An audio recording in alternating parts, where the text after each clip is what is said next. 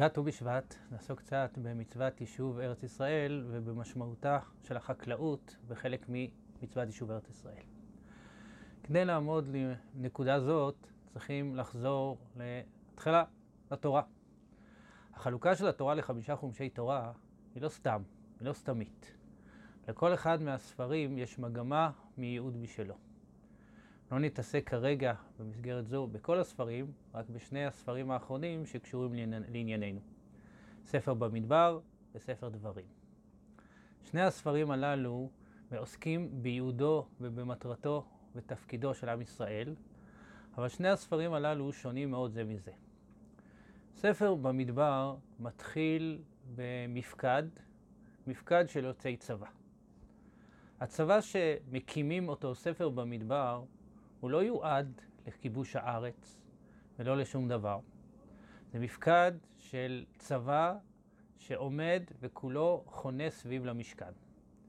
משכן, משכן עומד במרכזו של מחנה ישראל, מסביבו הכהנים והלוויים, ומסביב ארבע חטיבות, שבכל אחת מהחטיבות שלושה גדודים. הצבא כולו הוא צבא השם צבא השומר ומגן על המלך.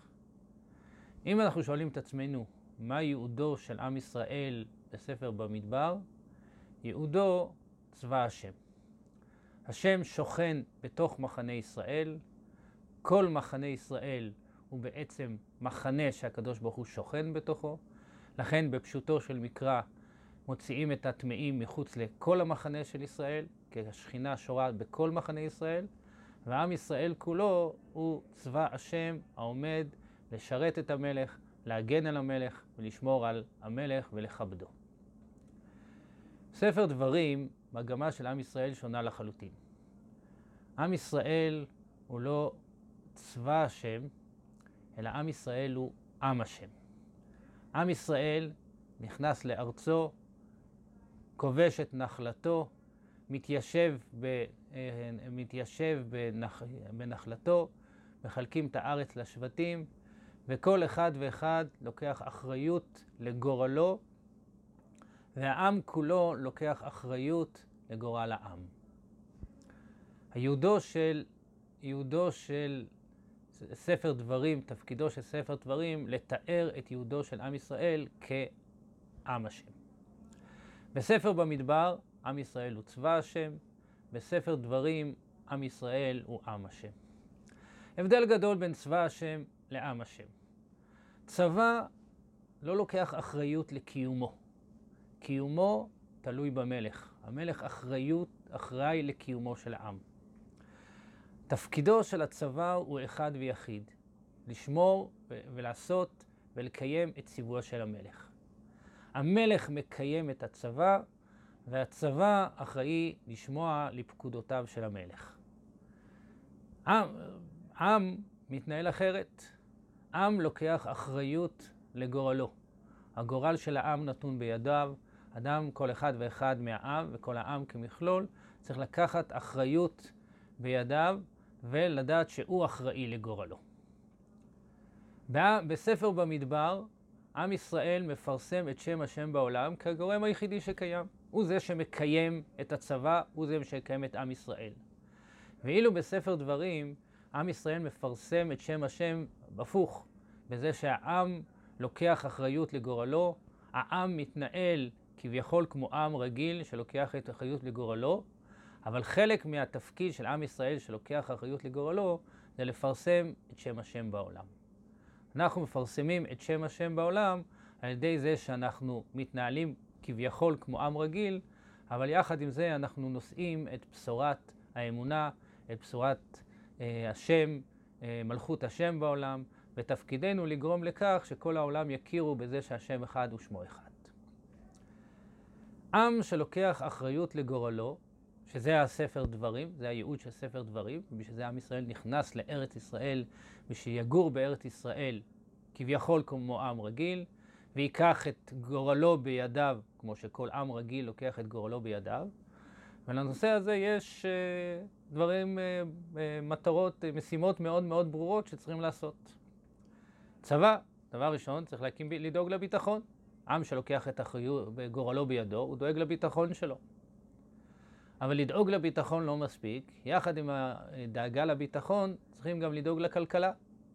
הכלכלה היא זו שמאפשרת לעם לתפקד, להצליח, להגדיל את שמו בעולם, להגדיל את עוצמתו בעולם, ומתוך העוצמה הביטחונית והעוצמה הכלכלית, כמובן ביחד גם עם העוצמה המוסרית, אז העם יכול לבצע, לקיים את ייעודו שהוא, שהוא מגלה את שם השם בעולם ומביא דבר השם לכל העולם כולו. והכלכלה יש לה משמעות מאוד מאוד משמעותית בייעודו של העם, בתפקידו של העם. כי הכלכלה זה המטריה שבו העם מצליח לתפקד, שבו העם מצליח להיות עוצמתי, ובו העם, העוצמה, העם העוצמתי הוא זה ש... כמו שאמרנו, מביא דבר השם לעולם.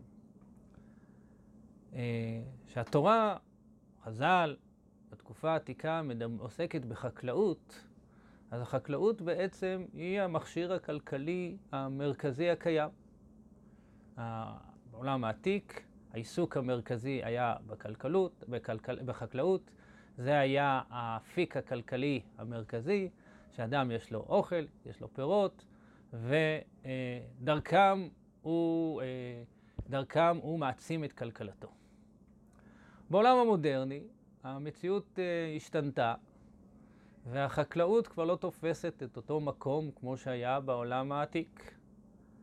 וממילא, אם אנחנו רוצים היום בעולמנו אה, לקיים את יהודינו כעם השם, עם שמבשר את בשורת האמונה בכל אחד לכל העולם כולו, אנחנו צריכים לדאוג לעוצמה כלכלית. והעוצמה הכלכלית היום היא בעיקר uh, בתחומים אחרים.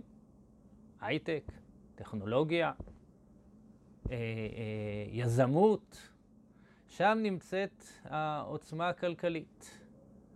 ועם שלוקח את גורלו בידו ודואג לכלכלתו, אז פעולה כלכלית, כל פעולה כלכלית, הוא מקדם, מחזק, כי היא משמעותית, והיא נותנת לעם את עוצמתו ואת יכולתו לבשר את בשורתו, ודבר שפוגם ביכולת הכלכלית הזאת, אז צריכים לדחות.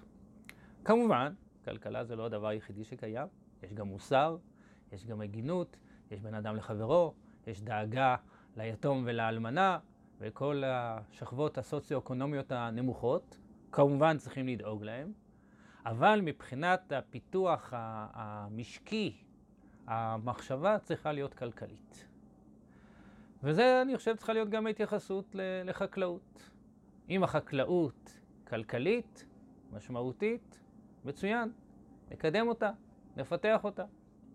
אם, הכלכ... אם, הכלכ... אם החקלאות היא לא כלכלית, אז כל ענף לא כלכלי שאתה מחזיק, מחזיק אותו, אתה מחליש את הכלכלה שלך, מחליש את הכוחות שלך, משליך את האוצ... מחש... אה, מצמצם, מחליש את היכולות שלך, ובמילא פוגם בייעודו של עם ישראל כעם השם, כעם שמבשר את הבשורה. וזה, אני חושב, זה צריכה להיות ההתייחסות. אין, אין משמעות רוחנית, משמעותית, דווקא לחקלאות. חקלאות זה מקצוע כמו כל המקצועות. נכון, בחקלאות יש זורע, מאמין בבורא עולם וזורע, אדם מרגיש לפעמים יותר את, ה, את הקדוש ברוך הוא, את הטבע, הקרקע לרגליו, השמיים מראשו, הוא לא ספון במשרד מול מחשב, ויש מקום, יש יותר תחושה של הטבע, לפעמים אפשר להגיש את הקדוש ברוך הוא, אבל המשימה שבעצם צריכה להיות, שאדם צריך למצוא את הקדוש ברוך הוא בכל דבר, בכל תחום שהוא מתעסק.